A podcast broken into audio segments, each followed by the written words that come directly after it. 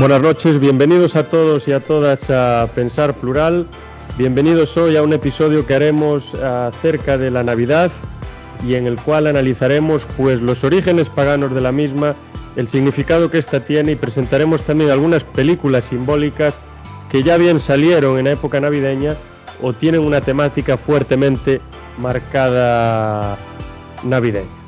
Para ello contamos con la colaboración de nuestros dos invitados que prácticamente son parte del nombre y de la esencia del propio programa porque siempre nos acompañan, que son de Phantom y Daniel Gorostiza. Muy buenas noches y muchas gracias una vez más por estar con nosotros. Hola, buenas noches. Buenas noches. Y lo que haremos pues básicamente es como prácticamente introducía hace un segundo, analizar y reflexionar sobre qué es realmente la Navidad y los elementos que nosotros consideramos que son propios de la Navidad, que posiblemente no sean tan propios de la Navidad y del cristianismo que viene con ella, sino que procedan de muchísimas otras culturas. Así como introducción, pues cabe decir que la Navidad es una sarta de invenciones que se conjuntan a lo largo de la historia, de una historia occidental de por lo menos 2000 años. Bueno, por lo menos no, vamos a decir 2000 años. Es una conjunción de elementos culturales de todo tipo de diferentes civilizaciones, elementos romanos, griegos, judíos, escandinavos, sacro-romanos, anglosajones, ibéricos, eh, celtas incluso. Y también, bueno, de ciertas otras culturas alrededor del mundo, como podrían ser las mesoamericanas y las precolombinas y todo eso. Hoy lo que hacemos con la Navidad no es reflexionar sobre lo que es, no, no nos paramos a pensar realmente lo que es, sino que únicamente celebramos con nuestra familia o de la forma que sea, comiendo copiosamente, yendo a diferentes fiestas, haciéndonos regalos y, y la verdad es que la fiesta pasa como algo completamente irreflexivo, sin prácticamente ningún significado. Nosotros nos juntamos, comemos, bebemos, nos lo pasamos bien, nos damos cuatro regalos y se acabó. No va más allá. Entonces, lo que decía, no analizamos su sentido, no somos conscientes de su sentido, ni sobre lo que tiene de importancia y otros y de otros elementos que serían superfluos. Pero tenemos que tener claro ya partiendo en, este inicio del podcast de que, primeramente, en Navidad, por ejemplo, se celebra, como vosotros dos sabréis y quienes nos oyen también, porque es algo básico, el nacimiento de Jesucristo, que sería el Hijo de Dios hecho hombre y con todo lo que esto conlleva. Pero ¿qué es lo que está pasando aquí? Que no, nadie se para analizar lo que es que este cuando, cuando nació lo más probable es que fuese en primavera, si es que existió realmente, que eso es algo también digno de, de debate. No hay ningún pasaje de los Evangelios que nos diga que Jesucristo nació en diciembre, y menos el 24 de diciembre. Es más, el único pasaje que existe en los Evangelios canónicos está en el, en el Evangelio de San Lucas, en el capítulo 2, en el versículo 8, y es la única referencia que se hace a las condiciones de adoración o a las condiciones meteorológicas del momento. Y se decía que los pastores que iban a adorar a Jesús estaban durmiendo al raso, cuidando de su ganado. Si esto fuese en diciembre, en la zona en que nació Jesús, difícilmente estarían durmiendo a la intemperie porque no es que Jerusalén, bueno, Nazaret en este caso, no, perdón, Belén. No es que Belén sea un, un lugar excesivamente frío como podría ser los Pirineos, pero no es lo suficientemente caluroso en, en, invierno para dormir al raso, y menos por la noche. Entonces lo que, se, lo que se piensa acerca de esto es que muy probablemente, si es que Jesús nació en una época del año concreta, fue en primavera. Esto ya por una parte. Luego tenemos el tema de la adoración de los tres reyes magos, de lo que va a hablar Daniel más adelante y, analizará profundamente. Que estos no eran ni reyes y tampoco eran tres. Y de eso pues nos dará cuenta él en un momento. Y definitivamente, pues muy probablemente Cristo sí que coincidió con la figura de Herodes, pero cuando este Herodes era emperador, eh, Jesucristo tendría entre 10 y 12 años. Entonces, si os acordáis, Herodes había mandado ejecutar a los menores de dos años que de la zona en la que él reinaba, eh, de la que era emperador, y entonces eh, José y María pues escaparon con Jesús para que no lo matase. Pero claro, esto no tendría sentido si Jesús tendría entre 10 y 12 años, porque la orden estaba dada para menores de, de dos años. Y así que Herodes también, pues difícilmente coincidiría con este Jesús tan joven, de dos años o menos, porque, bueno, por lo que acabo de decir, que la edad que se correspondería con el, el, el emperador Herodes, pues era de 10 o 12 años y tampoco coincidiría, por ejemplo, con estos magos que llegaban de, de Oriente. Entonces, si Cristo no nació en Navidad, si todas estas cosas son no voy a decir mentiras, pero invenciones, ¿qué estamos celebrando en Navidad? Y esto es de lo que hablaré más adelante, ya de forma pormenorizada, pero ahora introduciré que lo que celebramos en Navidad, de lo que Daniel también hablará seguramente y seguramente Phantom también, es el solsticio de invierno. En la noche del Samaín, por ejemplo, pasábamos de la luz, el 31 de octubre, pasábamos de la luz a las tinieblas y el mundo de las ánimas, de las sombras, del oscuro, de los muertos. Es cuando estos tomaban el control sobre el mundo.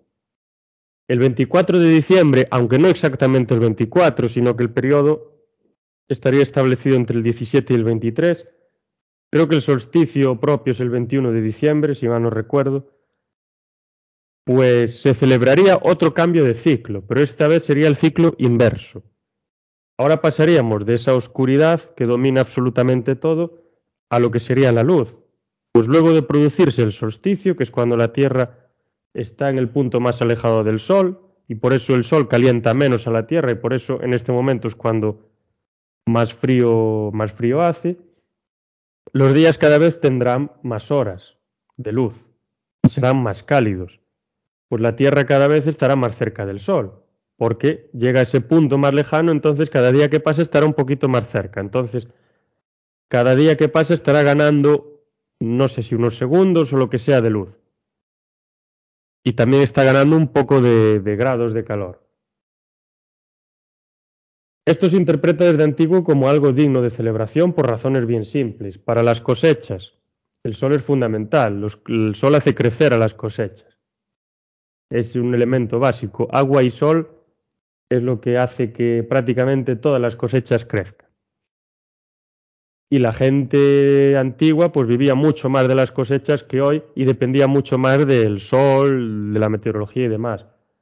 Hoy como tenemos tantos avances técnicos en la agricultura, pues podemos incluso generar nosotros las condiciones y podemos hacer todo de forma artificial y aún así influye muchísimo este, estas condiciones meteorológicas naturales. Pero antaño era lo que, lo que había, lo que venía dado. Y era fundamental. También la, luz que, genera la cercanía del sol y que los días sean tan largos, pues hace que el ser humano viva de forma más tranquila, porque tiene más capacidad para ver lo que realmente está pasando y existe menos peligro. Por ejemplo, los hombres de las cavernas por la noche prácticamente no saldrían de las cavernas, porque el ser humano tiene una visión muy limitada y el resto de animales tienen una capacidad, por lo general, enorme para ver en la noche. Entonces podría ser atacado por gran cantidad de, de animales e incluso podría pues, encontrar algún obstáculo natural como un árbol, una rama, una piedra, un precipicio, lo que fuese, y accidentarse. Y luego también hay motivos de bienestar, pues que el calor es muy agradable, la luz emite ciertas vitaminas a los seres humanos que los hace estar más contentos de lo normal. Y ahora ya después de esta introducción, voy a dar paso a Daniel, que tiene un montón de elementos que analizar, que tienen también mucho que ver con esto, y luego ya entraré a profundizar en lo que serían las fiestas romanas que se celebraban en torno al solsticio de invierno que tienen mucho que ver con la Navidad y que tienen también muchos elementos interesantes. Así que Daniel, cuando, cuando quiera. Bueno, pues primero diré que cuando pensamos en, en, la Navidad, a muchos nos vienen a la mente, por ejemplo, pues los típicos dulces navideños como el turrón, el mazapán, o por ejemplo, aquí en Andalucía mi favorito el, el alfajor. Pues bien, el turrón es de origen andalusí, es decir, de la España musulmana. Los mazapanes, que tanto Venecia con su marzipan y Toledo con su mazapán se disputan su paternidad, pero lo cierto es que ni los unos ni los otros. Fueron los árabes los que introdujeron en Europa en el siglo VIII el mazapán. En cuanto al alfajor, que es propio de la cocina andaluza y que tiene sus orígenes en Al-Ándalus, de hecho, proviene del, el nombre proviene del hispano-árabe al-hasú, el relleno, o bien, porque no están muy claras las fuentes, pero eh, es muy probable que sea una de estas dos, de la palabra alfasur, el néctar. Eh, yo me inclinaría más por esta segunda, pero ya esto es opinión personal. Y se viene elaborando en Andalucía desde probablemente el siglo X después de Cristo. Y es, muy, y es por cierto muy popular en Iberoamérica el alfajor, sobre todo en Argentina, Uruguay y Paraguay. Tanto es así que los argentinos eh, creen que lo inventaron ellos, pero no, de hecho lo hicieron los andalusíes que vivían en aquel momento en la España musulmana, digamos.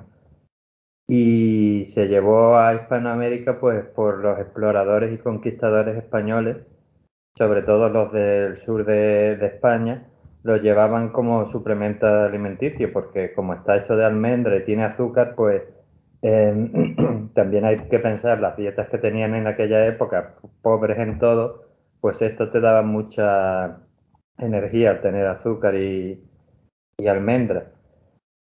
Luego, antes de, entrar un poco en lo que es lo de los Reyes Magos, voy a comentar un par de, de tradiciones navideñas de forma muy breve, como por ejemplo el origen y el sentido del árbol de Navidad y diré que ornamentar las plantas es algo que viene de muy atrás y tiene un sentido mágico o religioso eh, de limpieza y buen augurio.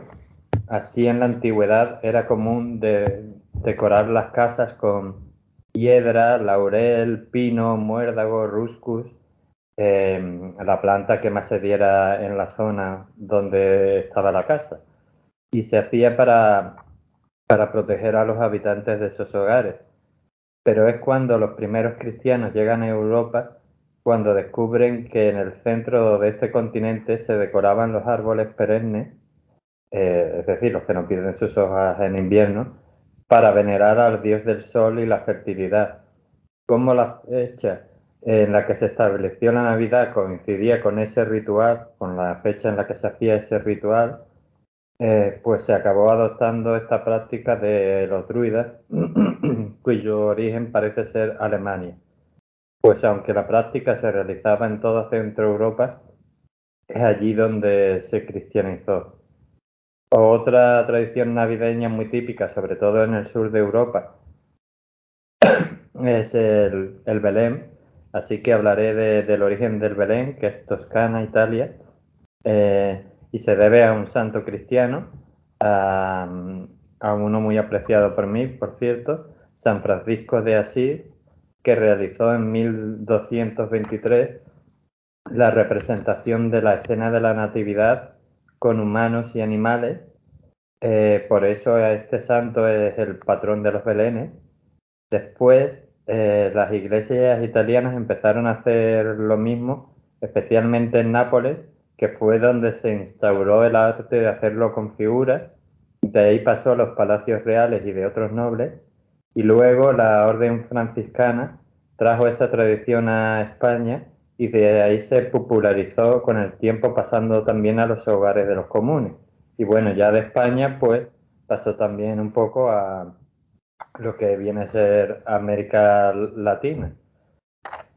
Y ah, habiendo hablado de estas diferentes tradiciones navideñas para dar un poco un abanico de eh, cosas típicas de Navidad que nosotros asumimos que, que son cristianas y que luego pues algunas no son y otras sí, pero con diferentes orígenes, pues hablaré un poco de los Reyes Magos en los evangelios canónicos, es decir, los cuatro aceptados por las iglesias cristianas, de los al menos 20 existentes, o sea que no hay que dejar de pensar que hay como 16 evangelios que están por ahí y que las iglesias cristianas no, los aceptan, lo cual también es interesante.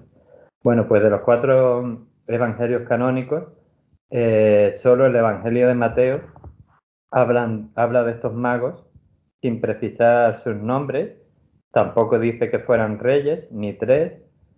Fue en el siglo III cuando se estableció que pudieran ser reyes, ya que hasta entonces por sus regalos y las iconografías que los representaban, pues tan solo se consideraba que pudieran ser personas pudientes, pero no reyes. Pero fue entonces, en el siglo III, cuando se estableció que pudieran ser reyes y su número que sería tres, uno por regalo. Recordemos que los regalos que hacen los reyes son oro, incienso y mirra, pues ahora cada uno de esos regalos lo daría una persona en concreta. Ya que hasta entonces, si vemos las imágenes y demás iconografías, pues había dibujos desde dos, tres o cuatro reyes magos o los que se le ocurriera al, al pintor o al artista. E incluso la Iglesia Ortodoxa Siria y la Iglesia Apostólica Armenia aseguraban que eran doce, como los apóstoles y como las doce tribus de Israel. De hecho, en la actualidad solo los cristianos católicos y protestantes creen que los reyes sean tres, ya que los cristianos coptos egipcios, que es por cierto la iglesia cristiana más antigua que pervive, pues piensan que son 60 y los cristianos ortodoxos piensan que son cuatro, siendo el cuarto eh, un rey llamado Artaban, eh, que tiene una historia muy pintoresca y, muy bonita. Eh, pero volvamos a la tradición católico-protestante. Al principio no quedaba claro qué razas o fenotipos tenían estos o siquiera si debían tener diferentes razas. De hecho, la primera mención a ellos es en un evangelio apócrifo, es decir, no reconocido como válido por las iglesias cristianas, del siglo V, en el que se dice que uno de ellos era persa, otro árabe y otro indio de la India. Pero es finalmente en el siglo VI después de Cristo, en la ciudad italiana de Rávena, en la magnífica basílica de San Apolinar el Nuevo, donde encontramos por primera vez un precioso mosaico, en un precioso mosaico los nombres actuales de, los tres reyes magos, Melchor, Gaspar y Baltasar, a los que se, a los que se presenta ataviados al modo persa, con sus nombres encima representando diferentes edades, pero todavía no, no razas, eran los tres blancos. Eh, vamos, blancos, sí. Los persas eh, eran blancos, de hecho. Así, pero eran blancos persas, no blancos europeos, pues se representaban así.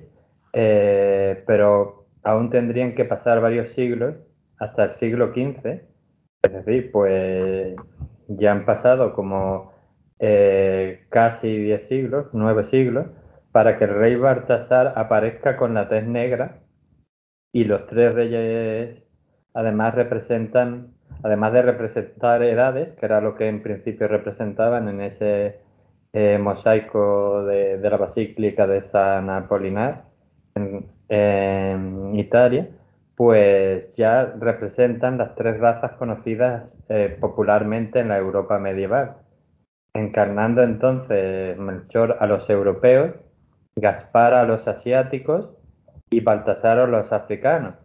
Que por cierto, no me deja de, maravillar que ahora eh, hemos ido un poco para atrás, para detrás, para atrás y en vez de ser uno blanco, otro asiático y otro negro, tenemos dos blancos y un negro. Pero bueno, la historia no siempre va hacia adelante. Bueno, pues mm, por decir algunas curiosidades, ya para concluir, eh, la palabra mago viene del persa. Eh, no olvidemos que los magos venían de Oriente. Viene del persa eh, magusha y significa sacerdote. De ahí pasó al griego en la palabra magos, refiriéndose a una casta de sacerdotes persas y babilónicos que estudiaban las estrellas en su deseo de buscar a su dios. Del, del griego pasó al latín como magus y de ahí a las lenguas romances como el gallego, el italiano, el francés, el catalán, el portugués y el castellano.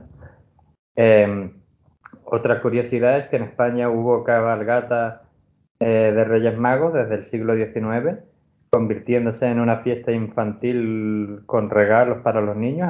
hasta entonces no, habían, no había habido cabalgatas que hoy en día son tan famosas e indispensables de ese día. Y que la primera cabalgata eh, se produce en el año 1866 en Alcoy, Alicante, que rápidamente se extendió al resto de la península ibérica y a Italia y a los países de, cultura hispánica. Y ya por comentar un último detalle, eh, ha habido cabalgadas en España y digo antiguamente, por ejemplo, una que fue en Granada en la que había eh, reyes y reinas magas, y estamos hablando de 1920 en Granada, y eso lo apunto para decir que aún ya teniendo establecido la iglesia cuáles son los reyes y cuáles son sus funciones, sus razas, sus regalos y todo, aún así eh, es una tradición que no ha quedado fijada del todo, por lo que no me extrañaría que dentro de 200 años, si esto se sigue celebrando, hubieran cambiado algunas de sus características, porque como vemos a, lo largo de la historia, esta tradición ha ido evolucionando, adaptándose a las necesidades y gustos de cada época prácticamente. Y ahora que, comentas eso de las reinas magas, eh, yo creo que no hace mucho se hizo una cabalgata, no sé si en Valencia, en Madrid o no sé bien dónde fue, creo que fue en Madrid, que estaba, ¿cómo se llama esta señora? Carmela... Manuela Carmena, ¿no? Manuela Carmena, que hubo un montón de polémicas. Sí, y eran mujeres las reinas, y hubo una polémica enorme, que estaban arruinando la Navidad. Tenían esta frase típica, seguro que os acordáis, Manuela Carmena no te lo perdonaré o algo así. Sí, pero que el, hecho es que antes, en una España, de hecho, más conservadora, ya había habido, por ejemplo, en Granada, y de eso hay fotos, porque en aquella época hay fotos, de hecho creo que hasta algún periódico lo sacó, de una cabalgata con reinas magas, y no pasó nada, sí, total. Sí, y, fue 100 años antes, es, es curioso. Claro. Que a lo mejor también lo que decías, de que estamos yendo para atrás con, con lo de tener dos blancos y un negro, que es verdad, porque ese que se supone que es asiático, cada vez parece menos asiático y más europeo. Parece un europeo moreno y ya. Que también estamos yendo para atrás con, con esto. Y luego con, con respecto a Baltasar, tú dijiste que se empieza a representar como negro en el siglo XV. Sí. Entonces no, no encontraste que existiese constancia de un Baltasar negro antes de esa época. No, lo más antiguo. es tardío. ¿no? Lo más antiguo es, lo que te he dicho, pero es en un evangelio no reconocido por la iglesia en el que decía eso, que uno era persa, pero todavía no tenían nombres. Uno era persa, otro era indio y, el otro eh, pues sería eh, blanco. Pero, pero entonces no tenían nombres todavía. Primero se les pone los nombres, aparecen eh, un siglo después en la basílica esta de, de Ravenna en Italia y se le ponen los nombres, pero se les representan como persas, persas blancos, que los hay eh, en Irán aún hoy en día, pero persas. No es hasta nueve siglos después, el siglo XV, en el que se dice, no, vamos a hacer uno de cada uno de los tres continentes que digamos que popularmente se conocen en Europa. Hasta entonces Baltasar no era negro, o sea, la primera vez que apareció, apareció como un persa. Sí. Y claro, luego, por ejemplo, con el tema de los tres reyes magos, el, bueno, no sé si lo sabéis, seguramente sí, el número tres tiene mucho, mucho simbolismo en ciertas religiones y, sectas y ciertas asociaciones. Por ejemplo, para los pitagóricos era un número sagrado, porque era el primer número que tenía un medio, es decir, una mitad. Tienes el 1, el 2 y el 3, y el del medio sería el, el 2. Y entonces te quedan otros dos para cada lado. El 1 no tendría porque solo sería 1 y el 2 tampoco tendría, el 3 sería el primero. Y luego también pues representaría el triángulo, el triángulo que era una figura también sagrada y perfecta para los pitagóricos, y dentro del judaísmo creo que también es un número con una importancia, con mucha importancia, también por una parte por ser la mitad del número 6. El número 6 para los judíos es un número mítico y un número mágico. Entonces yo supongo que muchas veces, pues, lo de decir que los reyes son 3, los reyes son 6, 7, una cosa así, o 12, como dijiste tú, con respecto a que tenían que ser los mismos que las tribus, por muchas veces también viene por, por esa convicción de que tiene que ser un número divino, un número perfecto. Pues sí, seguramente. Luego también tienes la, eh, la Trinidad. Eh, sí, también, exacto. O sea que sí, seguramente que tiene un simbolismo. Y luego aparte el hecho de que aun mirándolo simplemente desde la lógica básica, pues un hombre medieval le dices, pues trajeron tres regalos y no le dices el nombre y seguramente que no le dices el número, se hacen en la cabeza la imagen de tres personas, cuando a lo mejor puede ser solo dos personas que lleven tres regalos o cuatro y una no lleva nada, pero normalmente si le dices a una persona y aún de hoy en día, pues trajeron tres regalos, pues imagina tres personas a una, cada una trayendo un regalo, así que tiene cierta lógica también. Sí, sí, sí. Lo curioso es eso de las los 60 reyes, que son, sí. parecen excesivos. Bueno, reyes, serían magos en este caso más que reyes. Sí, sí, eran magos. Pero sí, ¿no? Eh, y además te, te vienen todos porque yo lo he mirado eh, lo que pasa que no, no los he dicho porque sería ya excesivo, pero cada uno tiene su nombre y, sus apellidos. Y aquí en este caso sí que eran, sí que eran persas todos. O sea que mm, lo tienen todo ahí muy, muy clarito ellos. Pero sí, 60 me parece un número que no, no cabría en, en, ese eh, en ese nacimiento, pero bueno. para, para nada. Luego, claro, yo creo que, por ejemplo, según lo que nos describen los evangelios canónicos y algún otro que le podamos echar un vistazo, quitando el que, bueno, tú mismo dijiste que eran, bueno, no, no eran persas, era uno indio, otro persa y otro europeo, me parece que habías dicho, en, ese evangelio del siglo V. Sí.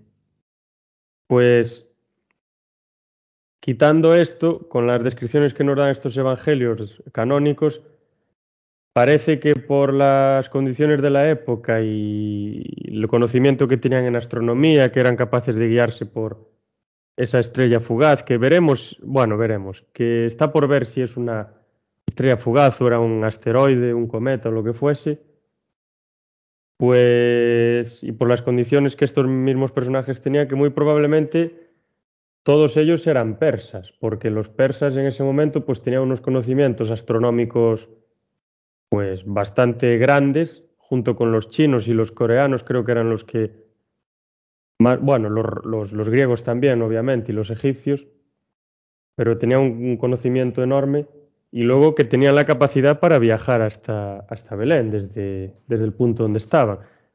Yo no me imagino, a, por ejemplo, que viniesen desde Corea o desde China hasta Belén. Sería un viaje pues, eh, o sea, larguísimo, sería una, una, barbaridad de viaje. Desde Persia, si la situamos en el actual Irán, pues sería un viaje largo, pero no, no un viaje de, yo qué sé cuánto tardaría alguien desde, desde Beijing, por ejemplo, en llegar hasta, hasta Belén. Tardaría cuatro meses o cinco meses, una barbaridad. Muchísimo. Y bueno, luego hay que tener en cuenta eh, que si nos basamos en lo que dice en los evangelios, la palabra magos es una palabra que viene del persa. Sí, también. De hecho, las primeras representaciones, como ya he comentado, se les representaba como persas, porque eh, era la palabra. Me gustaría hacer un, inciso, caballeros, si no les importa. Sí, claro, claro. pues eh, comentasteis antes que la estrella de Belén, ¿no? Que que era como una especie de cometa, ¿no? Habéis comentado, si no me equivoco. Sí, podría ser, lo digo que no está claro lo que podría ser. Una estrella, un cometa, o ya sé lo que vas a decir, que ya me lo imagino. Claro, porque estáis, estáis descartando por completo lo que es la hipótesis extraterrestre, si podría ser un ovni ya, eso. Ya, ya, en cuanto abriste la boca ya sabía que ibas a decir eso. sí, claro, no, no la descarto, obviamente no la descarto. Eh, me parecería Se puede interpretar también como una supernova, quizás, pero es que. sí, también. también en esa época no sabemos lo que vieron ellos, es por lo que nos cuentan en, en este caso los testimonios de, de estos libros. Entonces, por eso no sabemos bien. Claro, pero igualmente, si nos situamos en el contexto de la época, sea lo que sea lo que hubiese en el cielo, si es que hubo algo, las personas de esa época, como bien sabréis seguramente, le daban muchísima importancia a lo que veían en el cielo y ellos consideraban que eran astros, que se movían con luces. Pero un ovni era. Porque no es un objeto Podría, tanto, un ovni sí que era. Podría definirse como un ovni porque no se sabía lo que era. Era algo que estaba ahí en el cielo, que tenía luz y que se movía. Pues a lo mejor sí. Es decir, quizá para los magos que interpretaron su movimiento no era un ovni, pero quizá para el resto de las personas que no sabían lo que eran y ven una luz que pasa por encima de ellos y de repente cae, pues obviamente sí que sería un objeto volador no identificado. Mm. Pero bueno, independientemente de lo que fuese, que es un tema digno de análisis y de debate, pero que es bastante complicado saberlo, primero porque lo que nosotros sabemos sobre lo que pasó, bueno, sabemos, creemos saber, está basado en esos cuatro evangelios que primero se escribieron, como bien sabréis, pues yo creo que mínimo 30 o 40 años después de la muerte de Jesús. Es decir, aproximadamente 70 años después del presunto nacimiento de Jesús. Y 70 años de aquellas, pues podrían ser dos generaciones y media, a lo mejor. Sí, sí. Mm. Eso es cierto. Y además que el hecho es que primero fueron tradiciones orales antes de pasarlo por escrito, o sea, la tradición oral según San Juan, la tradición. Y claro, eso también hace cuando se cuentan las cosas boca a boca antes de... Porque cuando las tienes escritas ya es difícil el que pueda cambiar, porque tienes el texto al que puede pero mientras es oral, ahora yo te lo cuento a ti, tú se lo cuentas a Phantom, Phantom se lo cuenta a una cuarta persona, ya esa historia ha cambiado, poco mucho, pero ya ha variado un poco. Entonces. A mí esta historia me parece un poco como lo de Elías que vio un carro de fuego en, los cielos, no sé si os dais cuenta. Algo parecido pasó con la estrella de Belén. Sí, pero en este caso sería el movimiento al revés. Sí, tiene, tiene su parecido. Mucho misterio y misticismo es lo que veo. Sí, es difícil darle una respuesta, obviamente, claro que sí. Primero tenemos que creer. Lo de Jesucristo, que también voy a interpretar que, bueno, sería para otro podcast lo del tema de si era extraterrestre y todo esto, por los poderes que tenía. Pero bueno, yo quería dejar constancia de eso, de que la estrella de Belén, que no se queden con lo primero que lea la gente. Que hay que pensar en cómo esa gente interpretaba las cosas y lo que venía del espacio. Sí, pero bueno, yo creo que esas personas no, no tenían el mismo concepto que tenemos nosotros del espacio. De que nosotros tenemos muy en mente, por nuestra cultura, el tema extraterrestre. Mm. Que al final, a ver, no quiero decir que, muchas cosas se deban a los extraterrestres porque yo no tengo datos, ni información, ni pruebas de, ello. Pero al final parece que es una hipótesis muy, muy loca y demás, pero no lo es tanto porque al final es una hipótesis material, una hipótesis natural. Es decir, estás explicando lo que pasa a unos seres vivos a partir de otros. Pero que bueno, no quieran saber nada de nosotros es otro tema. Ya, pero bueno, digo que es como hipótesis está bien plantearla, y yo no voy a decirle a nadie que es, que es verdad, verdad o falso, cree, o sea, lo que, lo que nos está diciendo. Pero digo que es. Hay pocos datos para, para defenderlo, como también hay pocos datos para defender otras posturas que muchas personas comparten, como por ejemplo, pues que sea una propia estrella fugaz. Primero tendríamos, por ejemplo, que analizar los, si hay registros astronómicos en esa época, en diferentes, y no solo si los hay, sino que tendríamos que saber de qué cultura y civilización son y cómo los interpreta cada uno. Y luego, claro, con eso tendríamos que compararlo y empezar a interpretar realmente lo que podrían haber visto en el cielo.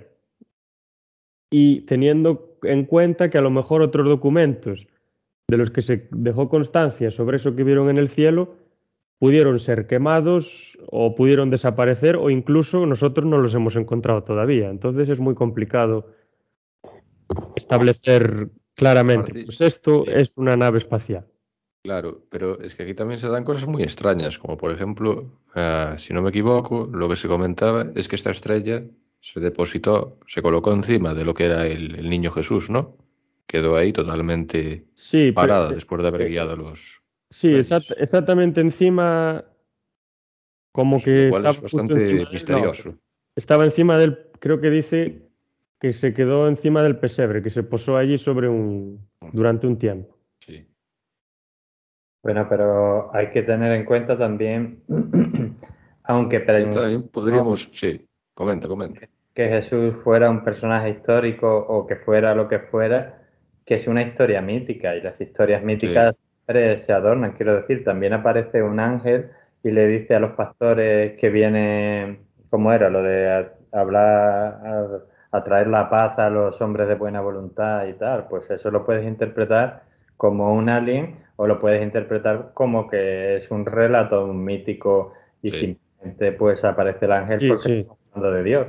Obviamente, claro, no, hay mil interpretaciones. Y también se puede interpretar que, eso, que como la estrella estaba encima, pues eh, hubo una intervención extraterrestre, por lo que el llamado Hijo de Dios sería eso, lo que es un híbrido humano extraterrestre. Sé que es un poco eh, alocado decir esto, bueno, pero tampoco es para descartar. Eso no es tan, tan, quiero decir, yo no diría ni que lo es ni que no, pero que no es tan descabellado, porque por ejemplo, la, en la civilización sumeria, Phantom seguro que, que, está bastante metido ahí en eso, seguro que lo comprende bien. Los primeros seres humanos creo que eran hijos de las divinidades que procedían de, no sé si era el planeta Nibiru o cómo se llamaba, que eran sí, hijos el planeta de ellos, X. Sí, eran hijos de ellos con las, las mujeres de la Tierra. Entonces, quiero decir, no tiene por qué ser verdad, ni tiene por qué haber pasado, pero que la hipótesis que planteas no es algo tan remoto, tan, tan raro. Es, es, algo que lleva desde con nosotros desde pues tan antiguo como la civilización sumeria. Pero bueno, que dioses se mezclen con humanos, eso lo puedes encontrar en, en mitologías de todo el mundo, desde la griega con los semidioses, que eran generalmente hijos de algún dios y alguna humana, hasta si te ves las típicas leyendas indias de aquel famoso guerrero, o aquel tal o aquel cual, que era hijo del dios Rama y tal pastora de no sé qué. O sea que eso es, está en mucho en las tradiciones del mundo. Ahora, de ahí a decir que, bueno, pues que estos señores eran alienígenas, que por cierto ya, eh, ya hablamos de eso en otro podcast, pues, hombre, yo no descarto nada, pero tampoco quiero decirte, cuando te habla en una leyenda por ejemplo, una leyenda india de un señor azul que viene y hace el amor con una pastora y le deja un hijo, ya digo, ya en la parte de azul me perdí. Sí, no, a ver. Pero bueno, al, al, tú tienes un abanico de hipótesis. Al final, pues muchos de nosotros no nos creemos que realmente hayan pasado esas cosas, sino que lo interpretamos de una forma pues más alegórica, como que tiene un mensaje subyacente y utilizan esos elementos pues para que llegue mejor al espectador.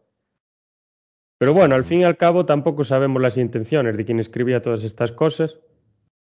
Y entonces, pues plantear diversas hipótesis, bueno, para analizar un poco y reflexionar sobre lo que está escrito, pues no estaría mal del todo. Pero es que me parece complicadísimo llegar a una conclusión de decir, pues, con, por ejemplo, con Jesús, pues es el Hijo de Dios. Pues es un extraterrestre, pues fue un líder político sin más, una persona cualquiera. Pues no existió, por ejemplo, hay mucha gente que defiende que no existió. Sí, Es, bueno, es un tema complicado.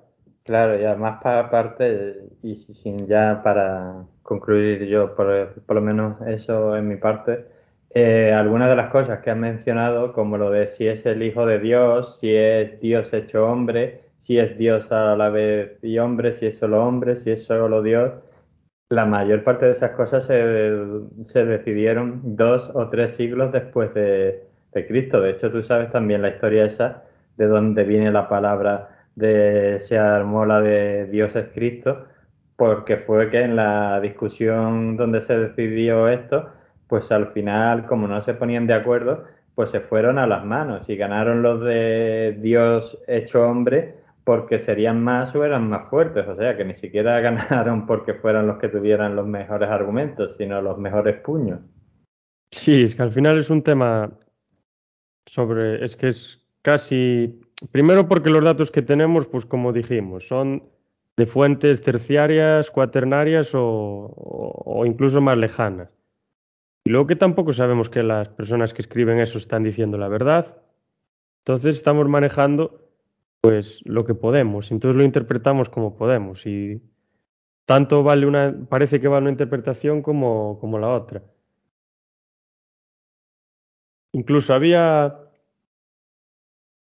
Ah, se, se contaba de Constantino cuando se. No sé si era Constantino o otro emperador posteriormente. Cuando se hizo un concilio, yo creo que era el de Milán o uno de los primeros que se hizo, para establecer cuáles serían los textos que compondrían la Biblia.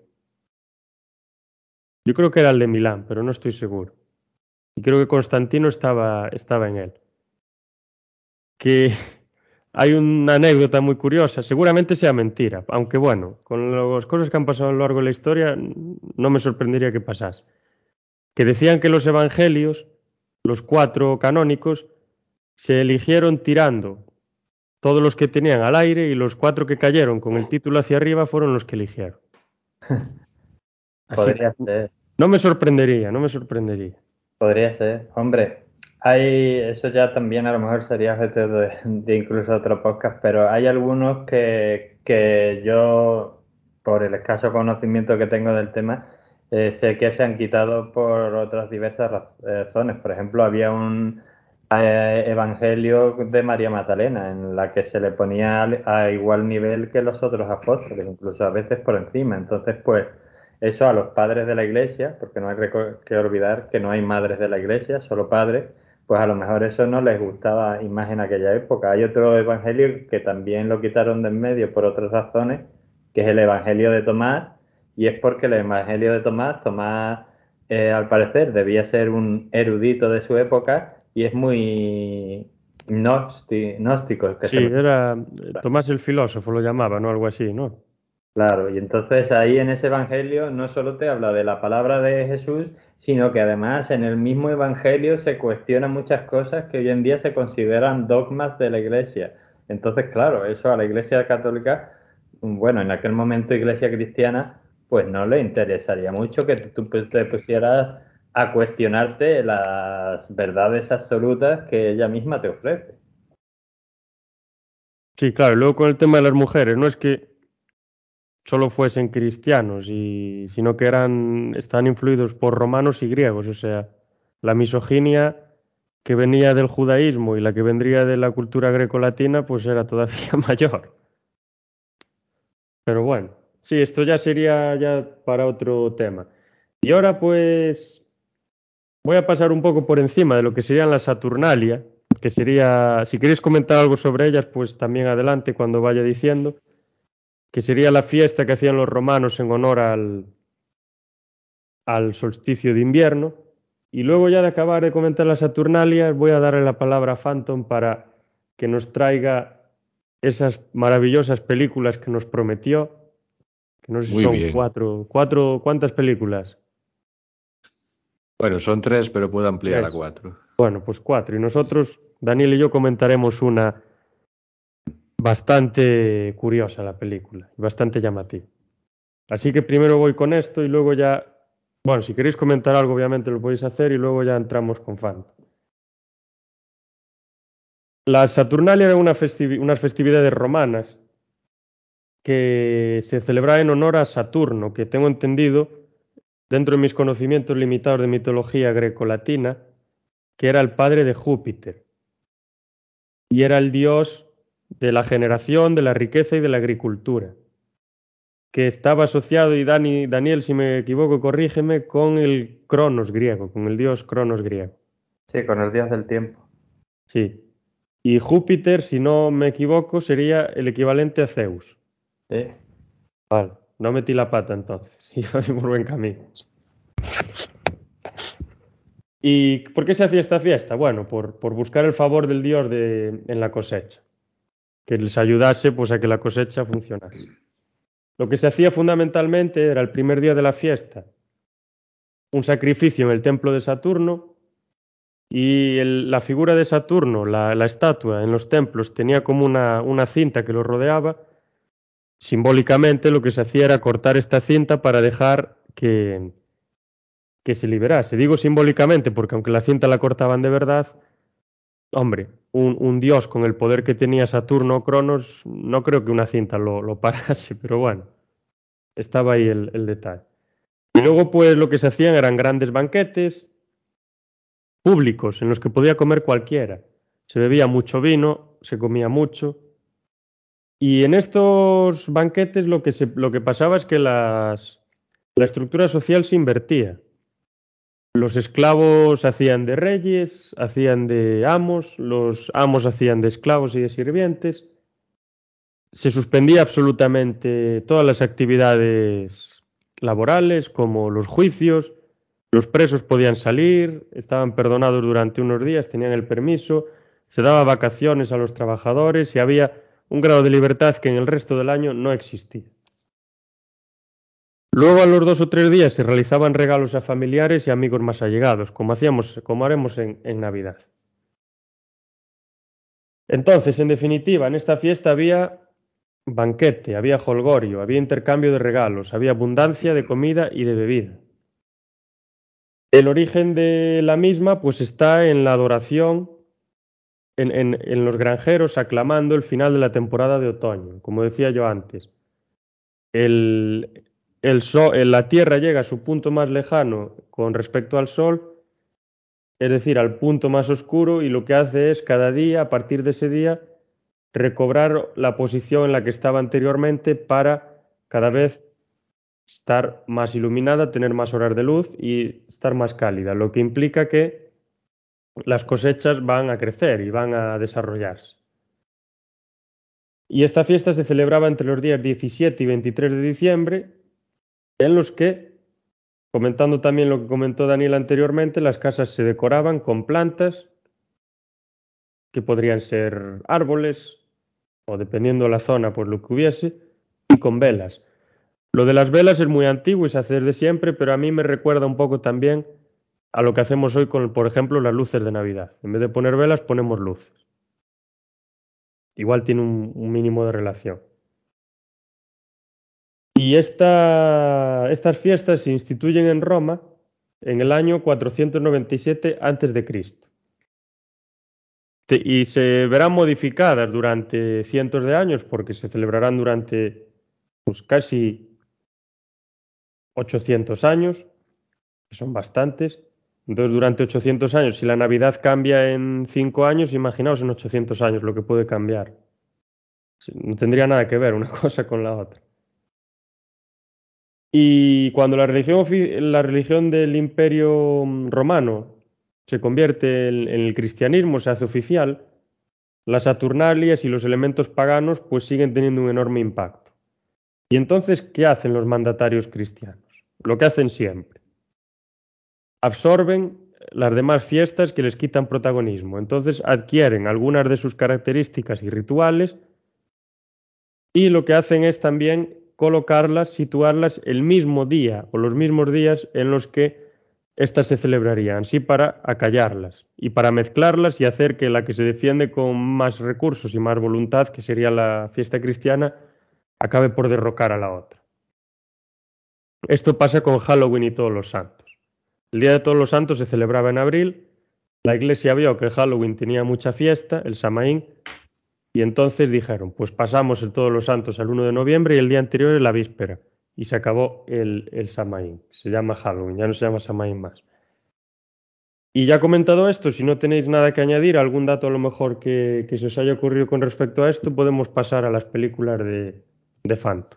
Yo solo un, dat un dato, eh, porque tú has hablado del mundo romano, pero que en, toda Europa, Europa del Norte, del Sur, y en, que sepamos en el Mediterráneo Sur, o sea, los países de África y toda esa zona, eh, se celebraba también eh, diversas festividades, todas relacionadas con lo que tú has hablado, con el, con el sol y con la divinidad de sol de cada sitio, eh, como la fiesta esta famosa de el advenimiento de, del dios sol vencedor. Es decir, que era una costumbre que estaba muy, muy arraigada a, a las gentes que poblaban esa parte de, del mundo, con lo cual, pues claro, lo que tú has dicho, la, la iglesia que es experta en sobrevivir, al final adaptó eso y lo volvió cristiano. Sí, siempre se adapta a lo que puede y roba, me refiero intelectualmente y culturalmente lo que puede, sí, es cierto. Y bueno, Fanto, entonces si quieres ya puedes empezar. Vale, bueno, pues también comentar un poco, antes de empezar con las películas, de que eh, esta época... Mm, perdón un momento, se me está escuchando de fondo, me estoy escuchando el eco y no sé si es un problema tuyo, Rubén. No, yo, no te, yo te escucho perfectamente. Vale, vale, parece que ahora ya está bien, vale. Nada, pues comentar que bueno, que es una época donde la gente se reúne mucho a ver las películas, ya sea a nivel familiar o yendo al cine en alguna cita con alguna chica o amigos. Y para esta época, pues siempre se reservan las mejores producciones, aparte de lo que son las películas propias para la Navidad, ¿no? En este caso. Y yo os traigo pues una serie de películas que igual no son muy conocidas, porque bueno, alguna destaca por ser lo que es serie B y bueno, no tuvieron gran publicidad ni marketing a la hora de ser exhibidas en las cartelerías, pero bueno. La primera en este caso, pues sería lo que es, viene a ser la Noche de Paz, ¿no? Noche de Muerte.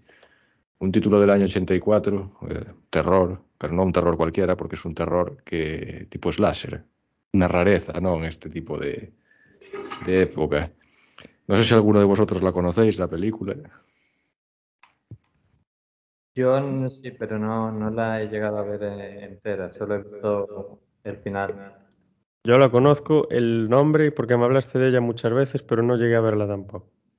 Uh -huh. Vale, pues eh, comentando así un poco lo que es el argumento muy rápidamente. A los cinco años un, niño llamado Billis presencia como un hombre disfrazado de Santa Claus asesina brutalmente a sus padres. Años después, el joven trastornado por su pasado inicia una serie de macabros crímenes disfrazado como el asesino de sus progenitores. Esto es lo que, lo que viene a ser así el argumento muy resumido que figura en todas las contraportadas del VHS. Y eh, comentar que, bueno, este es un, lo que viene a ser un slasher, un convencional slasher ochentero, el cual desarrolla los tópicos característicos de lo que es este subgénero del terror. Un asesino serial perturbado, jóvenes teniendo también sexo, algunos desnudos gratuitos y aceptables dosis de gore, sangre, por así decirlo. Pero a favor hay que mencionar una serie de cosas que no tienen igual otros slashers. Destacan, por ejemplo, que hay bastante desarrollo del personaje villano, como puede ser en el caso también de Michael Myers, ya tratado en otros podcasts. ¿No, Rubén? Sí, yo, claro, tengo que llegar a verla, pero sí. Si, si profundiza tanto como se profundiza en la personalidad de Myers, sí. pues a lo mejor está interesante. Y esta película, antes de seguir, tiene, sí. no sé si me suena, pero tiene un remake reciente o algo así, ¿no? Eh, tiene una segunda parte, que Ah, vale. estrenada al poco, pero remake reciente quizás tenga, pero con otro título, no con el mismo suena, como tiene la segunda parte. sé por qué me suena que, que hicieron un remake o algo. Voy a buscarlo. voy- Pues porque- bueno, comentar eso, que sí, vale. El personaje villano se trata con ciertas limitaciones, de ir fundamentando lo que viene a ser cómo va llegando esa locura que aparece en, la película, ¿no? Que le lleva a incitar esos asesinatos. A ver, no es que la cinta sea muy elaborada o que so sorprenda, innovación, claro, no tiene, porque ya fue visto todo antes en un slasher. Pero al menos sí que es verdad que hay bastante desarrollo psicológico que, que da igual a un sustento y que justifica ese gore que se presenta en la película, porque no es poco el gore, es bastante.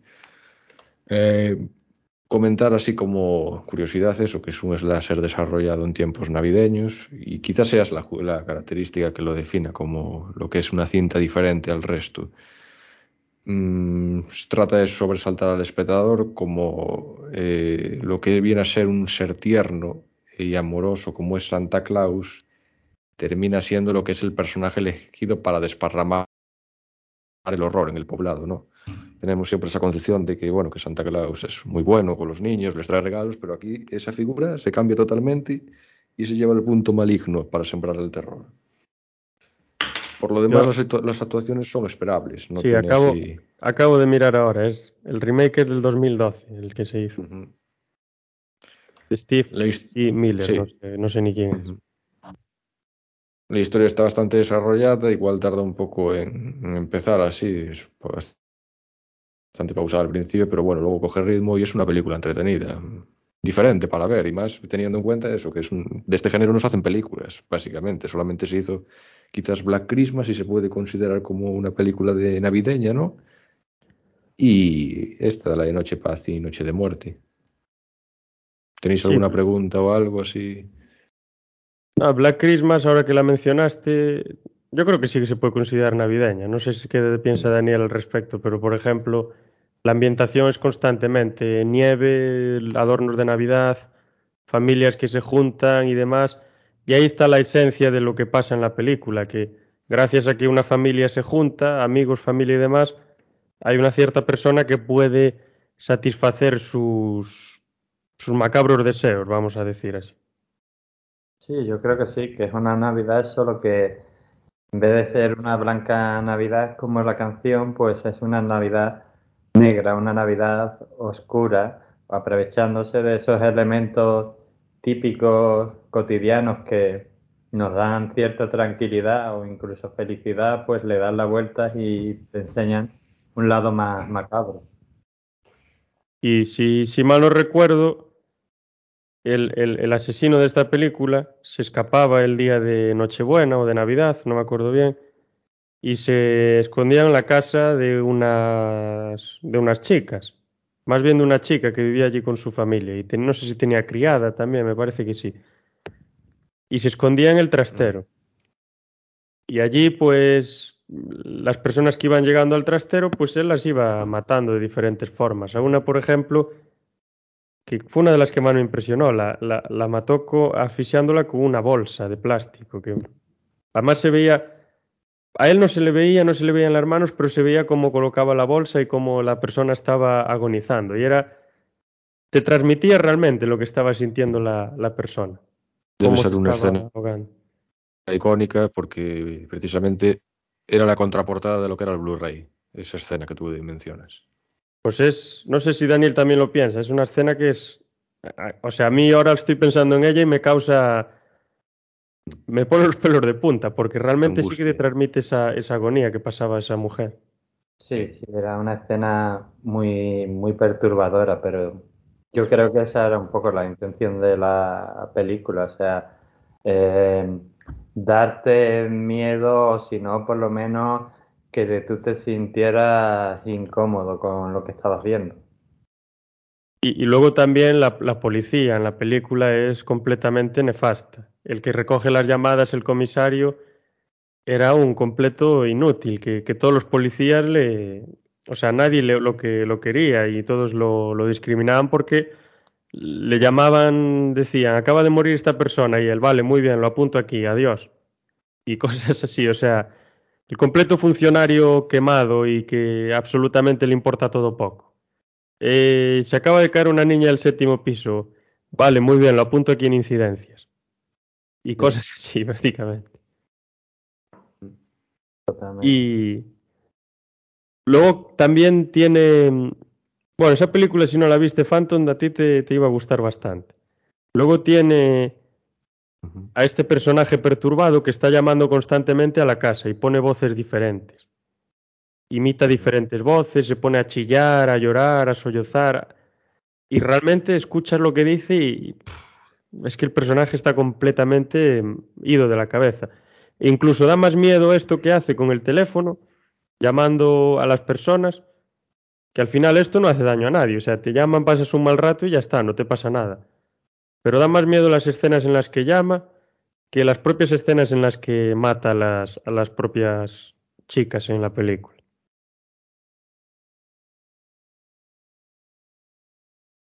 Y bueno, podríamos pasar a la, siguiente película, si, si, te, si os parece. Sí, bueno, la siguiente película que seleccioné fue la de Los fantasmas atacan al jefe, protagonizada por nuestro querido Bill Murray, al que voy a hacer alusión de que dijo que la película de Frankenput era la mejor de la historia. Eso había que decirlo, era importante. Sí, importante. Una frase que vendía mucho marketing en aquella época. Pero bueno, retomando esto, comentar que es una película ya una superproducción, por así decirlo, llevada a cabo por lo que era la Paramount Pictures. Y la sinopsis dice que es, bueno, es una sátira de un cuento de Navidad del señor Charles Dickens. Ah, Una desbordante alegría de las fiestas navideñas hace que el señor Murray sufra alucinaciones fantasmagóricas y ha hecho una carrera meteo- meteórica desde el puesto más modesto del departamento de envíos de una cadena de televisión, el señor Murray, hasta alcanzar la presidencia. Luego después hay que destacar también que aquí eh, se presentan una serie de, pues digamos, de información sobre lo que es la, personalidad de este hombre, donde se nota la codicia, el egoísmo, lo que es la lujuria, detalles que en el protagonista, protagonista se pueden avanzar hasta lo más alto de sus carreras. Y pues también decir que eh, es una película entretenida de Navidad, que bueno, recomendable es al que le guste este tipo de comedias, pero no solamente destacar eso, la profundidad de la que es la personalidad del personaje. No sé si la visteis vosotros. Sí, yo la vi el año pasado, justo en estas fechas, y a mí me gustó bastante. Está inspirada en, en el cuento de Navidad de Dickens, y yo tampoco estoy tan seguro de que sea una sátira, porque yo creo que al final transmite el mismo mensaje que se transmite con el, con el cuento.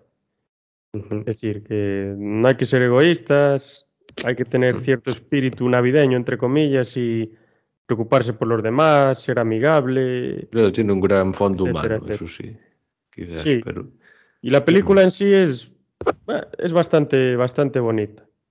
Sí, y yo creo que quizá a lo mejor más que una sátira, una sátira, perdón, sería una actualización de la, de la historia.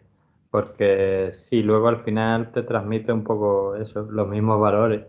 Y luego como, a ver, no es una comedia, no es una película que te vaya a cambiar la vida, pero como comedia a mí me pareció bastante simpática y bastante divertida.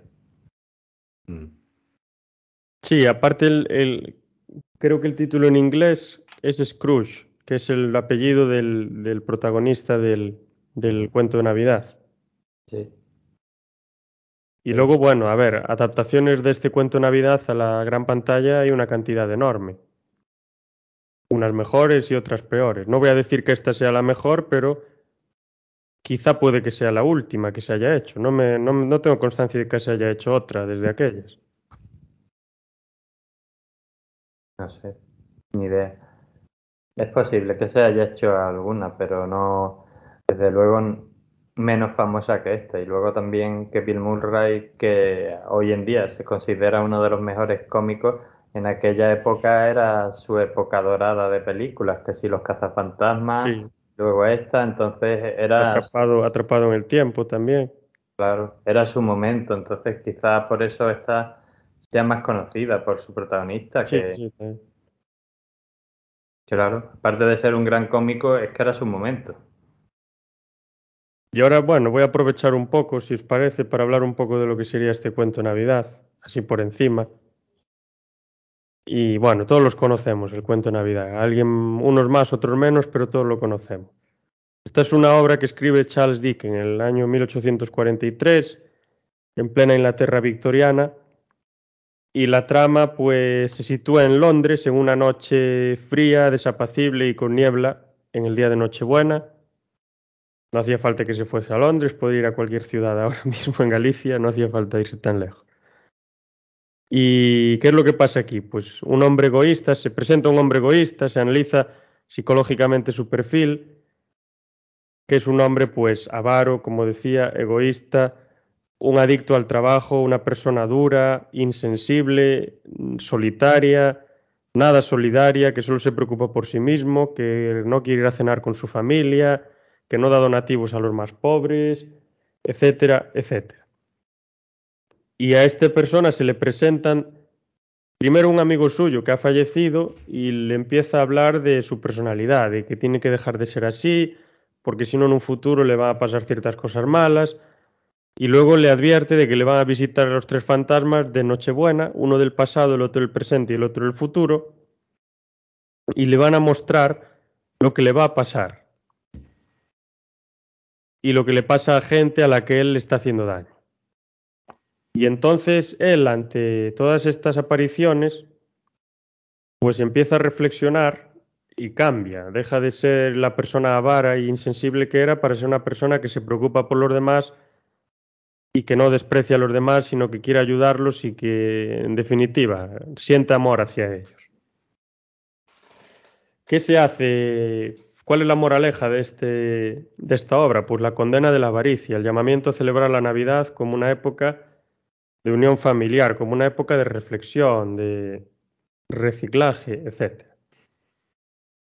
Y ya después de esto, de esta introducción, para situar un poco lo que sería la película, pues podemos ya seguir con, con la siguiente, a no ser que queráis comentar algo sobre este cuento también.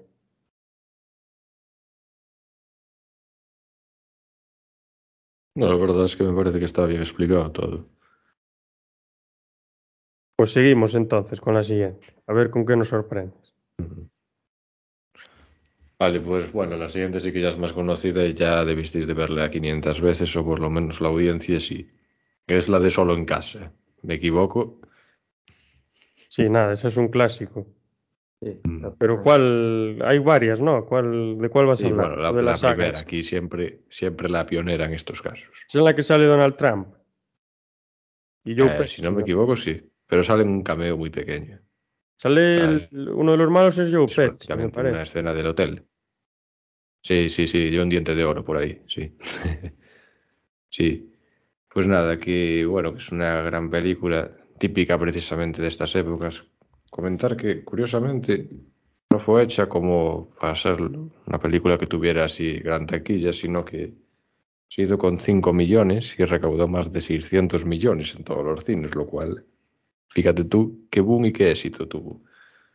Y mm, bueno, comentar que es como un niño de 8 años, miembro de una familia numerosa, el señor Macaulay Culkin, que bueno, hoy en día sí que a este hombre le ha pasado bastante factura lo del cine, ¿no?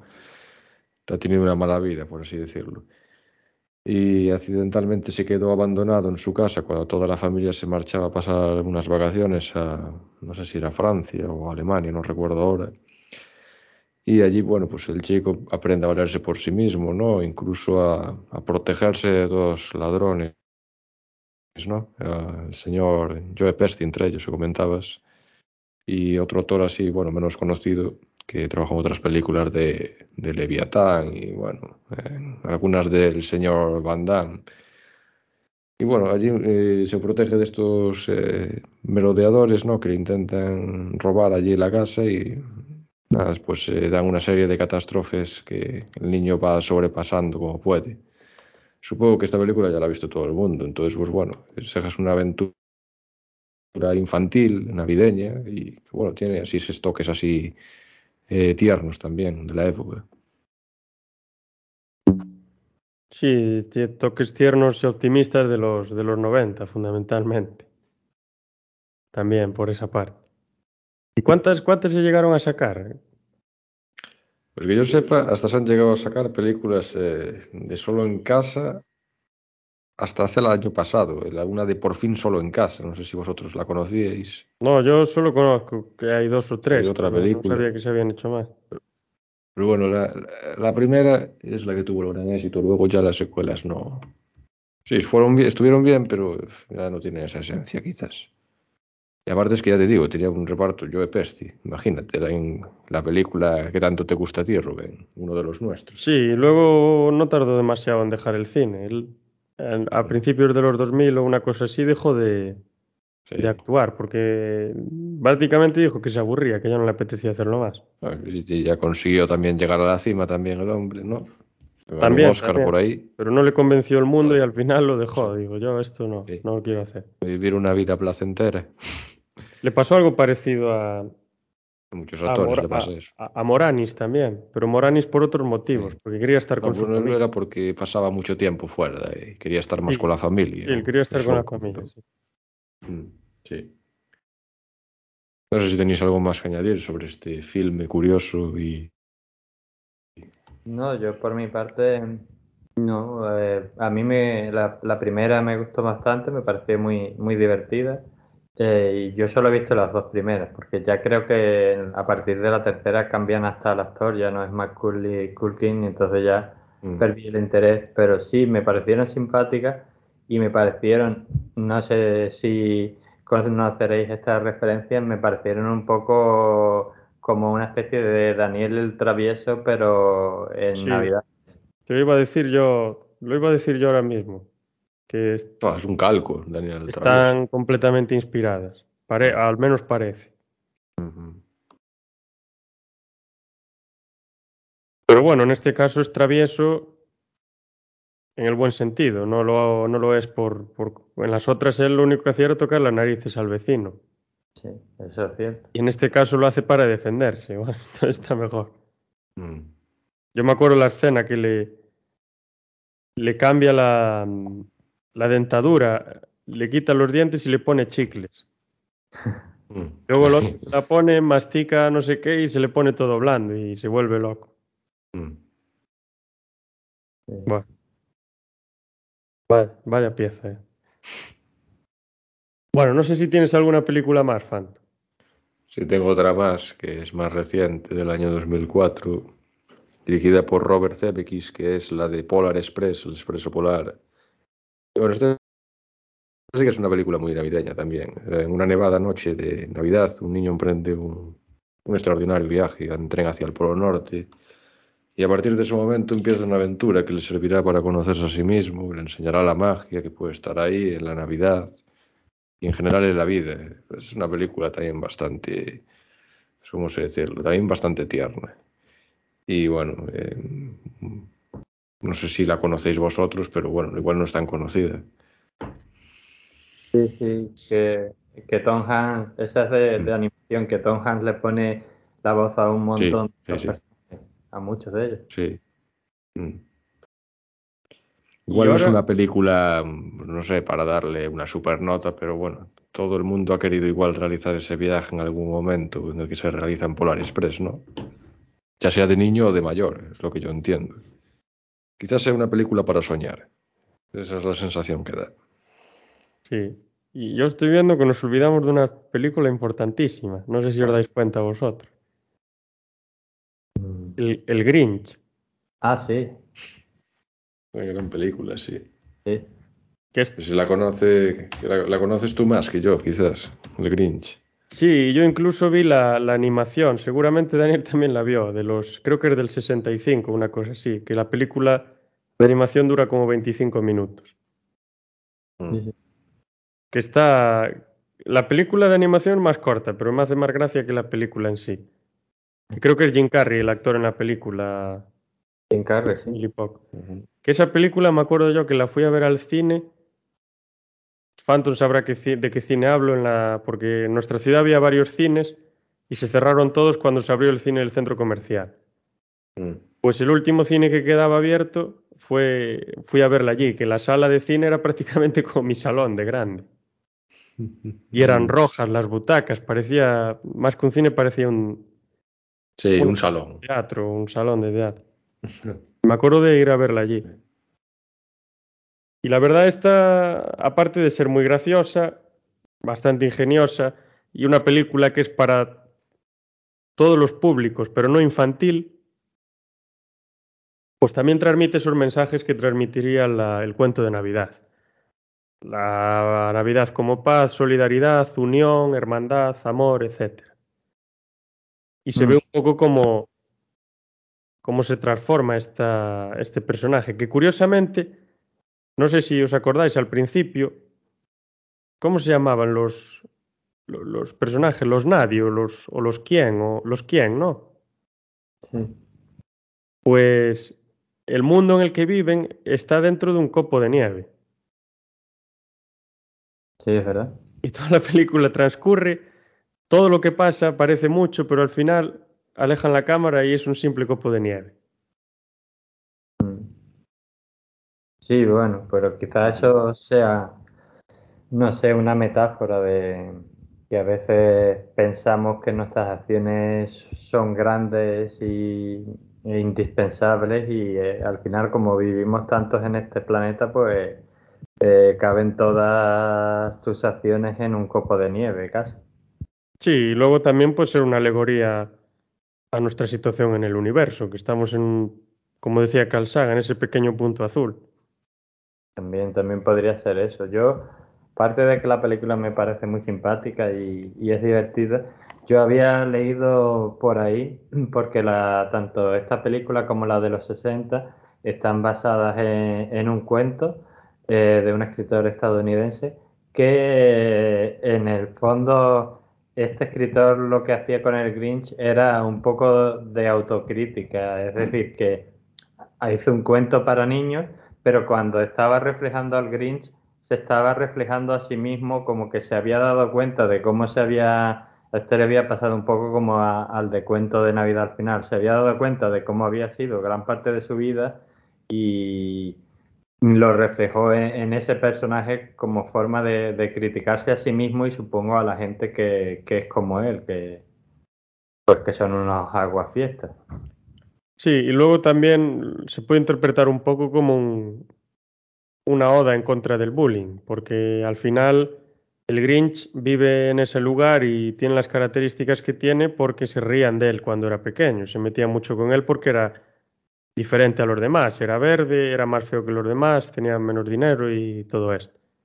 Y entonces se rebota y lo que quiere hacer es arruinar la Navidad, pero luego llega al punto en que los demás le empiezan a dar cariño, lo respetan y todo esto, y entonces cambia. Entonces a lo mejor puede también interpretarse como un eslogan contra el bullying, por ejemplo.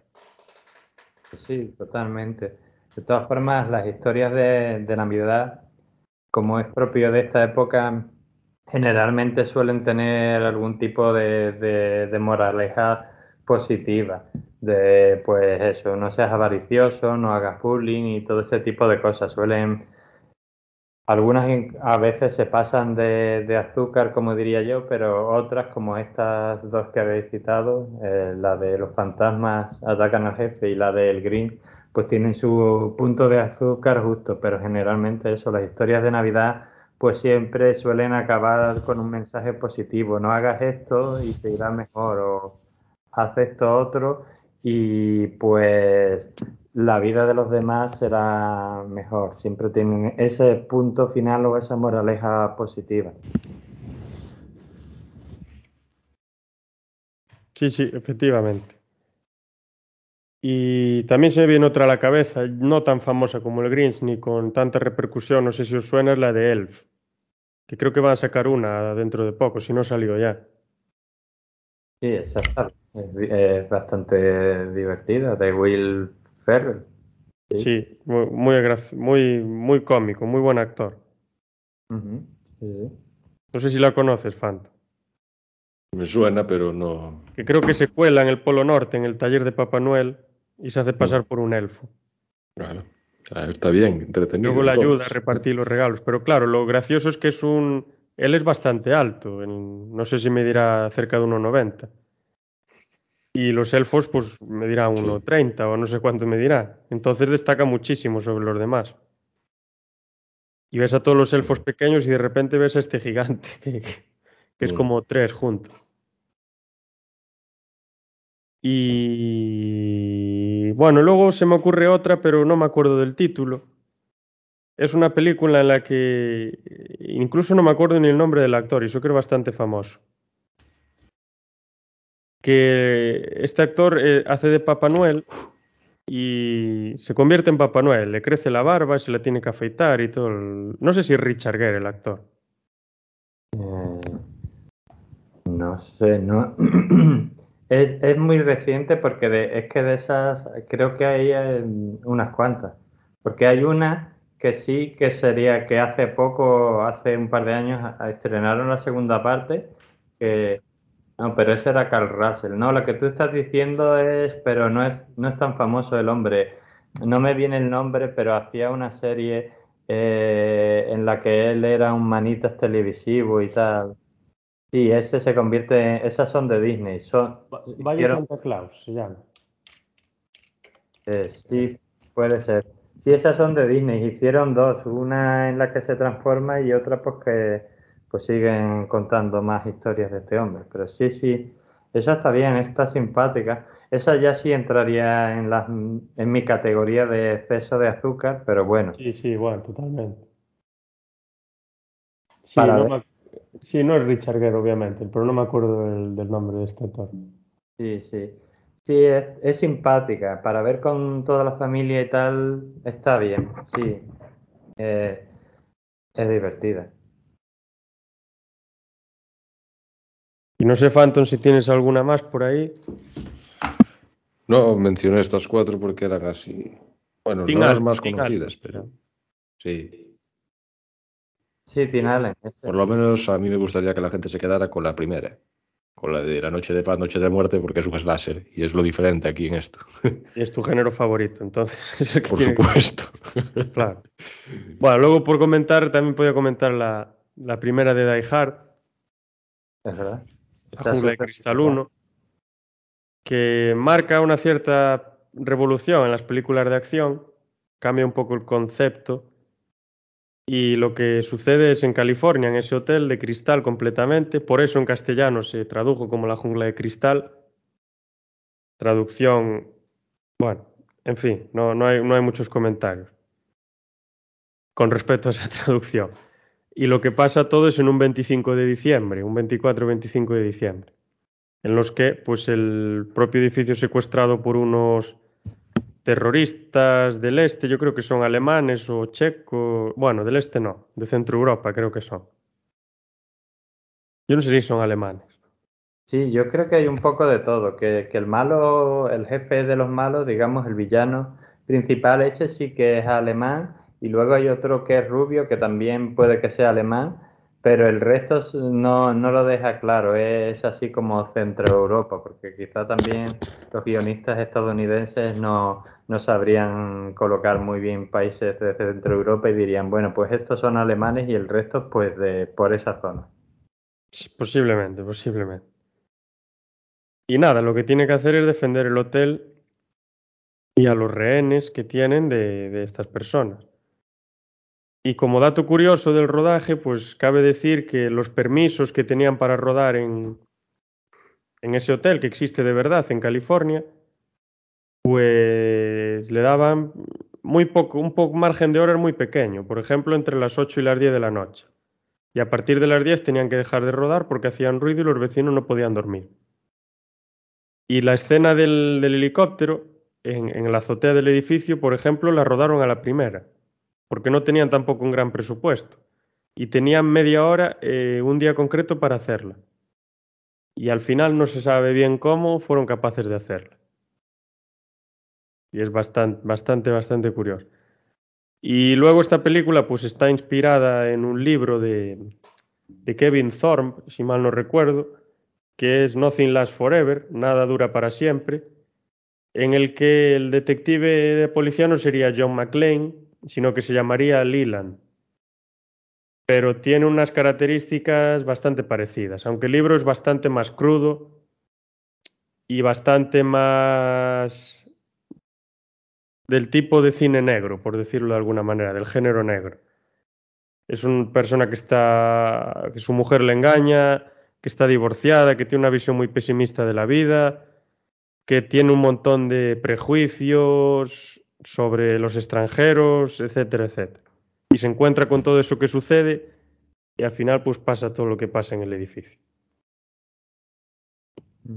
Sí, un clásico de acción. Y sí, es verdad que sí, yo lo, lo metería, igual que hemos metido una película de terror navideño, esta sí, yo la metería entre los clásicos de películas navideñas. De hecho, hubo una época que, que las ponían mucho eh, en, en Navidad. Sí, la 1 y la 2, sobre todo. Sí. Porque las demás ya no son en Navidad. No, las demás ya no. Bueno, yo cabe decir que la 3 es la que más me gusta a mí. Sí, puede que la 3 sea la mejor, pero claro, si no, si la primera no, no tendría. Claro, claro. La primera me gusta bastante, la segunda ya no es la que menos me gusta porque es la quinta. Sí, esa, esa no, no debió haber... esa no debió de haber existido. Es como la, la ¿cómo se dice? La, la cuarta de Indiana Jones. Sí. No debió de haber salido. Pero por ejemplo la cuarta de la jungla de cristal me gustó bastante, estaba bastante bien hecha. Sí, esa estaba bastante bien. Sí, no. Todas, me, menos la quinta, son, son buenas películas y el personaje, pues llegas a, a, empatizar mucho con él y además, si te gustan las pelis de acción, esto es, entre comillas, acción de calidad. Sí, sí, sí, la verdad que sí. Bueno, Fanto, no sé si tienes algo más que añadir, alguna cosa más que traernos. No, estoy muy conforme y sobre todo con lo de la estrella de Belén de antes. Y eso daría ya para, para otro podcast, la verdad. Pues sí, sí quedaría. Pero bueno. Y... Sí, sí, perdón. No, no, solo iba a decir que, claro, que como es que hay muchos mitos en general con la Navidad y con el personaje de, de Jesús, que, claro, es muy difícil a veces diferenciar lo que podría ser verdad o lo que parece que pudiera ser verdad de de lo que es simplemente pues el adorno de, de la historia. Entonces, pues muchas veces quizás sea una cosa casi de, y sin el casi de, de lo que tú te quieras creer, es decir, porque es eso. Eh, sabemos tan poco de, de, ese personaje y lo poco que sabemos es, viene de diferentes fuentes y algunas ni siquiera son cristianas, pues vete tú a saber. Sí, eso casi te da para la conclusión del, del, podcast, que es también lo que comentaba yo un poco al principio, que sabemos tan poco de, las cosas que celebramos incluso que, que, no nos paramos ni a pensar nada de lo que es. Y ya, pues, si os parece, podemos poner fin y os dejo realizar una conclusión, aunque Daniel prácticamente ya, ya acaba de realizar una sin, sin darse cuenta. Así que, Phantom primero, si te parece. Y luego si quiere Daniel añadir algo, pues añadimos y cerramos. Pues que ahora que hay tiempo para ver este, este tipo de películas, que la gente aproveche y consuma cine, que es importante en estos tiempos tan, tan, bueno, tan difíciles por la situación en que nos abord que abordamos. Y bueno, si desde aquí transmitirles que el cine, que bueno, que les puede servir de evasión y de modo de reencontrarse unos con los otros. Sobre todo estas películas navideñas. Pues sí, un buen rato. Sí, yo tomando un, poco del hilo lo que ha dicho Phantom, lo extendería a, bueno, el hecho de que al final todos necesitamos algo de diversión en nuestras vidas y algo de, de entretenimiento y entonces independientemente de lo que crea cada uno o de lo que no crea, pues bueno, está bien tener una, una serie de fiestas, eh, ya sean por el motivo que sea, en las que te reúnes con tus seres queridos, tus amigos, tu familia y tal, y pases un buen rato, porque ya, ya se trabaja duro durante el resto del año o se estudia o lo que sea, pues bueno, está bien también poder dedicar un tiempo al ocio y a pasártelo bien con la gente que al final pues tú quieres, ya sea porque haya nacido Jesús, el Dios del sol o lo que sea, me da igual, pero creo que las festividades son necesarias para hacer la vida más, más amena y más agradable. Sí, y, yo casi para añadir al final lo que quería decir es que, no sé, seguramente estéis conforme con lo que voy a decir, que hay que aprovechar que acaba este ciclo oscuro y empieza un nuevo ciclo de luz con el solsticio de invierno, con el nacimiento de Jesús o con lo que queráis, como decía Daniel, lo que queráis poner ahí. Y que el principio de este paso, el principio del tránsito, es algo que podemos aprovechar para reflexionar acerca de, nuestra relación con los demás y con nosotros mismos, con nuestros más allegados fundamentalmente. Puede ser pues un análisis de nuestro comportamiento, un análisis de nosotros mismos y de lo que queremos hacer y de lo que realmente estamos haciendo y si se corresponde con los valores y los objetivos que nosotros tenemos. Puede ser una reflexión también acerca de los valores que queremos que nos sigan guiando y que queremos transmitir y de las cosas que realmente queremos hacer. Y al fin y al cabo, pues lo que les invitaría a, los que nos leen es que se tomen la Navidad, en parte como lo que decían nuestros dos invitados, como un momento para estar con los más allegados y, y relajarse y estar en un ambiente distendido y entretenerse con el calor del hogar y de la familia, pues ya sea charlando, ya sea dando un paseo, ya sea viendo películas, ya sea lo que sea, pues invito a que lo entiendan también como un examen a un estilo ya casi filosófico, de realmente analizar lo que acabo de hacer durante todo el año y plantarme en este momento en el que se abre el nuevo ciclo, el, nacimiento de el inicio de la nueva cosecha, por así decirlo, por hablar ya en términos más antiguos, y plantearme si quiero seguir haciendo lo que estoy haciendo, si realmente puedo cambiar y quiero cambiar. Y ya cerrando, pues, le, bueno, les damos las gracias, les deseamos feliz Navidad a quien nos escuche y a quienes no. Y nos vemos en la próxima, que posiblemente sea dentro de siete días, situación en la que le volveremos a dar la... le volveremos a desear las felices fiestas. Así que muy buenas noches y muchas gracias a los oyentes y también a The Phantom y a Daniel. Pues nada, buenas noches y felices fiestas. Buenas noches y Merry Christmas a todos.